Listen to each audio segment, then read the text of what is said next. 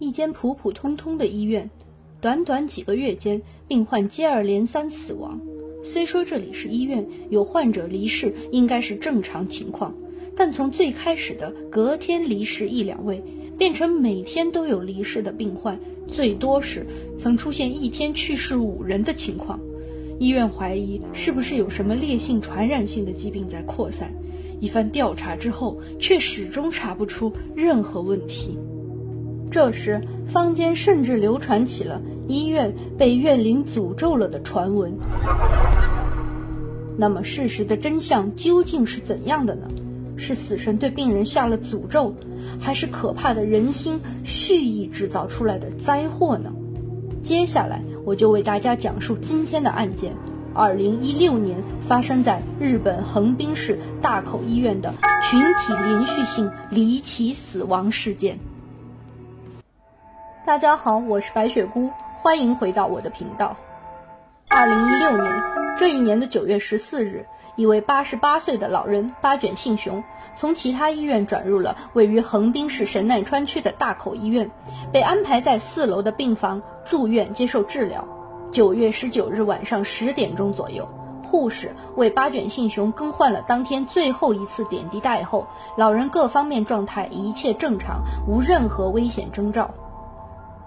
然而，就在仅仅六小时之后的九月二十日凌晨，也就是早晨四点刚过的时候，一名当值的护士注意到八卷信雄的心跳数值异常偏低，可能随时会有生命危险，赶紧通知医生进行了抢救。紧接着，就在四点五十五分，这位八十八岁的老人八卷信雄被确诊死亡。按理说，老人年事已高。而且又是身患重病，即使长期治疗控制住了病情，表现一切平稳，但人力是无法逆转衰老的自然规律的。所以在医院治疗中去世，确实也是一件正常的事情，很难引人怀疑。但是前一天晚上，九月十八日去世的另外一位老人，同样八十八岁的西川总藏，也是在最后一次输液后的几小时去世的。如果说都是身体衰微、年事已高，一前一后接连去世，实属巧合的话，倒也说得过去。毕竟这间大口医院是一间主要接收老年病人的特定医院，医院内设有老年内科、骨科、康复训练、临终治疗等科室，其中主要收治的是需要进行长期疗养的慢性病患者，甚至不少是重病患者。这是一间并不大的专科医院，共设有八十五张病床。事情怪就怪在，这个四楼最近很不太平。除了同为八十八岁的八卷信雄和西川总藏两位老人突然去世，十八日到二十日这两天之间，还有一名九十岁的女性患者和一名八十岁的男性患者死亡，他们也都是在四楼接受住院治疗后死亡的。短短三天就有四位老人去世，而且这还不算最高峰的时候。上个月，也就是八月下旬的时候，曾出现过一天五名死者的情况。这时候，有人可能会说，这里本来就是一间治疗老年患者的医院，会不会是最近收治的老年人中重症患者或者年纪八十五岁以上的病患比较集中，所以出现了这样的离世人数高峰呢？一切真的可以仅仅用这是巧合来解释吗？医院开始人心惶惶，众人猜测会不会是有什么烈性的传染病在大口医院的老年人之间迅速扩散开来造成的？不知道下一个中招的人会不会是自己？也有人觉得这会不会是被什么居心叵测的人给诅咒了？甚至是有怨魂邪灵作祟，接下来会不会带走更多的人？家都感觉到很害怕，不过医院除了越发加强消毒杀菌的卫生安全工作，以防止有可能的病菌病毒扩散，也暂时没有可行的办法来预防更多突发的老人意外离世情况。事情的转折发生在一个很难被人注意到的细节上：八卷信雄这位老人，他是在身体各方面状态比较好，病情得到了有效控制的情况下转院到大口医院的。所以说他的突然去世不太符合常理。一位细心的护士检查了所有给八卷信雄使用过的物品后，发现了异常情况：老人去世前最后一次使用的输液袋里，竟然残存着一些不应该出现的奇怪泡沫。人命关天，这事儿可不简单。这位护士随即立刻报了警。九月二十一日，法医对八卷信雄和西川总藏的遗体进行了司法解剖。鉴定结果显示，老人遗体内检测出了并非治疗用途的特殊物质，两人均为中毒死亡，并非因为年老体弱的衰竭或者突发疾病，确定是人为加害。随后，这种特殊物质被鉴定出是表面活性剂。从八卷信雄和西川总藏的遗体和其使用过的输液袋中，都检测出了这种表面活性剂。这是杀菌消毒的洗涤剂中所含的成分，在水溶液中具有强效的起泡、去污作用和很强的杀菌能力。加害者利用表面活性剂可以与生物膜蛋白质的强烈相互作用，使之改变形状或失去功能。这些表面活性剂在水中都有比较大的溶解度，进入人体循环之后，很快会使人多脏器衰竭而失去生命。而大口医院的病患多数是老年人，多器官衰竭去世的情况时有发生，表面看上去毫无可疑之处。加害者利用这一高度相似性来下手，从而神不知鬼不觉地夺走老人生命，实在是令人细思极恐。日本神奈川县警方怀疑这是一起通过输液将有毒物质注入患者体内的预谋杀人事件，随即展开深入调查。这不查不知道，在七月至九月二十日，短短两个月之间，大口医院的四楼竟然有四十八人死亡。刚才咱们也提到过，这是一间并不大的医院，总共也才只有八十五张床位，两个月没了一半总床位的病人，这也实在是太离谱了。这一爆炸性的新闻吸引了众多媒体前来大口医院采访，医院的大门口已经张贴出了停诊通知。为平息民愤，院长携一众医院负责人向公众鞠躬致歉，但在采访时的言语却显得尤为冷漠。看起来确实很多啊！我之前怀疑可能是因为医院内部的感染问题造成的，或者是因为我们本身就是一间接收重病患者的医院，所以没有想到连环杀人的这种可能。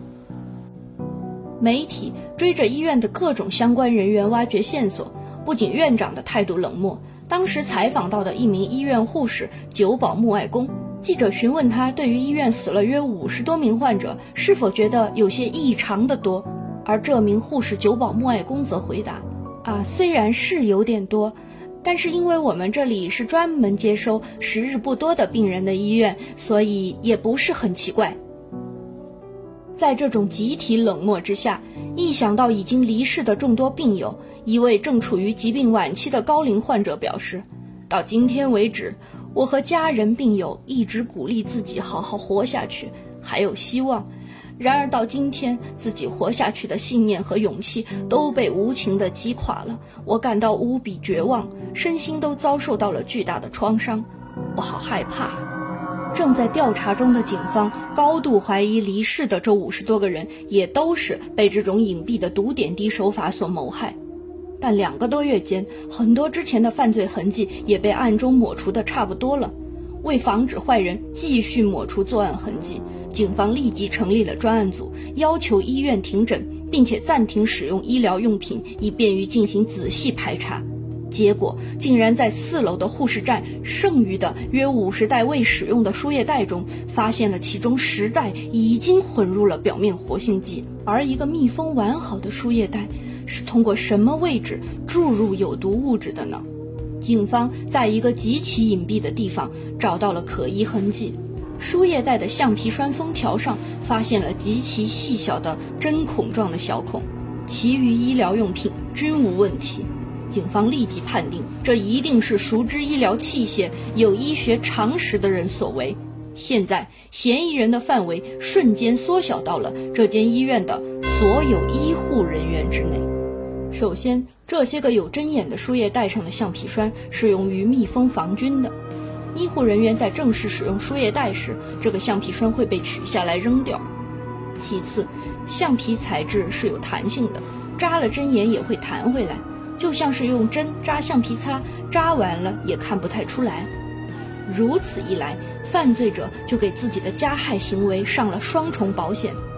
在未使用的输液袋里注入有毒液体，注入位置在难以察觉的橡皮栓上，并且这个橡皮栓一定会在使用时被扔掉。犯罪者心思之缜密，令人不寒而栗。对此，警方判断凶手并非有针对性的报复杀害，而是更丧心病狂的图谋大面积实施无差别杀害。能给这些即将要使用的输液袋扎针投毒，那一定是能接触到这些医疗用品的人员，并且熟悉医院的看护体制。大口医院四楼的护士们现在成为了重点嫌疑对象。警方顺藤摸瓜，调查了大口医院的护士交接班时间。首先排除的是九月二十日报警的那位护士。因为正是他发现了去世的八卷信雄输液袋内有奇怪泡沫，才立刻报警的。那么，在他当班这天之前的护士就成了最可疑的人，也就是十七日到十九日值班的护士。九月十七日到十九日正值医院三天休假，因此十七日的上午就需要为病患们提前准备好足够三天使用量的输液袋，然后放置在四楼的护士站。连休期间，值班的护士很少，还需要按时到各病房查房，因此在一些时间段，护士站是处于无人看管的开放式状态。接下来，警察需要重点调查十七、十八、十九日这三天值班的护士，凶手极大可能就是趁这段时间给输液袋做手脚投毒的。警方立即排查了该时间段内的护士的个人物品，结果在一件护士制服上。包含口袋内侧等多处检测出了表面活性剂，与输液袋内的成分一致。而这件护士服的主人，竟然就是从容接受媒体采访的那名女护士久保木爱公。她现在已经成为了重大嫌疑人。而且，根据另一名护士回忆后提供的证词，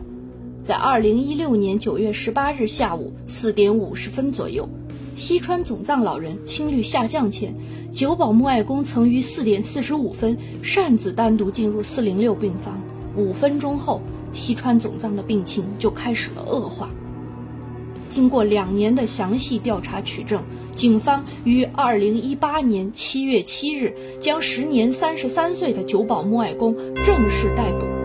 一开始，他只承认杀害了三位老人。后来，在巨大的讯问压力和证据面前，他又改口说，在至少二十多名病患的点滴中加过毒剂。警方表示，久保木爱公拥有专业的知识，犯案具有极强的隐蔽性，受害的老人应该远多于久保木爱公所供称的人数，可能超过五十人以上。但由于死者早已安葬，无法再验证确切的受害人数目，这个秘密。恐怕只有久保木爱公自己知道了。在久保木爱公最终承认了自己所犯下的罪行之后，除了日本社会巨大的谴责声音，还有一个疑问就是：这些老人们与他无冤无仇，他为何要屡屡下此毒手？一般来说，这种连环杀手都拥有极其悲惨的童年，经历过巨大的挫折，从而形成反社会的人格。然而，这个久保木爱公的成长经历和绝大多数普通人一样，从小到大一切都很平淡，很正常。爸爸妈妈加上弟弟和他，一家四口人都居住在神奈川县。他就读于当地的一所普通的高中。在同学的记忆中，久保木爱公是一个非常内向的人，上课不会主动回答问题，也不会提出疑问和反对意见，在学校里存在感非常低。高中毕业以后，他选择成为了一名护士，依旧过着极其平常的人生。然而，在2015年，他得到消息，他当时工作的这间医院极有可能把他分配到急救部门去工作，这让习惯了按部就班、定时上下班的他感到很苦恼。他不希望规律的生活被打断，毕竟急诊工作是需要高度紧张、随时应对突发状况的部门。所以，久保木爱公申请在五月转职到专门照顾老年病患的大口医院。因为照顾的都是时日无多的病人，风烛残年的他们也没有多余的力气抱怨，工作还是比较轻松的，这让九保木爱公觉得很满意。分析他的成长经历、工作环境，没有任何异常足以导致他无差别连杀五十多人的恐怖行为。在讯问中，他交代了利用点滴杀人的过程。他会在自己当值时用注射器装入表面活性剂，然后装在自己护士服的口袋中，在没有人注意到时，通过注射入待使用的点滴袋中，这样就可以使接下来使用这些点滴袋的老年病患在各脏器衰竭的症状中缓慢死去。并且是在自己不当值、不在场的时候杀人于无形之中。如果不是报案那位细心负责的护士发现异常，九保木爱公通过精心设计犯下的这些令人发指的罪行，可能真的就瞒天过海了。想想都令人感到不寒而栗。然而他供述出来的杀人动机却令人相当无语。这些老人都是年老体衰的重症患者，他不希望有病患在自己当值的时候死掉，那样还要去给老人的家属说明情况，他觉得这样很麻烦。毒点滴导致的缓慢衰竭死亡，面容是极其痛苦的，他也不想要看到。这样一来，可以完美的甩锅给自己后面其他当值的护士去收场，反正这些老人都这么老了。而且又疾病缠身，早晚都是要死的。他觉得自己只是帮他们早点结束痛苦罢了。在他的脸上看不到任何愧疚和后悔，情绪平静的如一潭死水。他没有觉得自己犯了很大的错误。五十多条人命对他而言只是个模糊的数字。怕麻烦？天啊，这算是个理由吗？如果他所说的一切是真的，那这种对于生命的麻木和淡漠更加令人毛骨悚然。即使是老人时日无多，他也没有任何权利去提前结束别人的生命。原本，他们可以和家人好好告别后再离开。原本，他们还存有对活下去极大的渴望。他们不仅仅是一个个数字，他们更是别人的父亲、母亲、爷爷奶奶。因为九保木爱公的一句“怕麻烦”罢了，他们被从这个世界上抹除，以一种诡异而惨烈的方式。在这个日益老龄化的世界，老年人成了逐渐被遗忘的群体，他们也曾是这个社会的中流砥柱，贡献出了所有的青春。然后，当他们老去之后，不应该被视为多余的累赘和包袱。他们也有权利去享受幸福和温暖的最后时光。在九保木爱公这种人的脑海里，不知道真的是怕麻烦、厌恶老人，还是很享受那种能决定别人生死的快感，以填补他那极度空虚无聊的人生。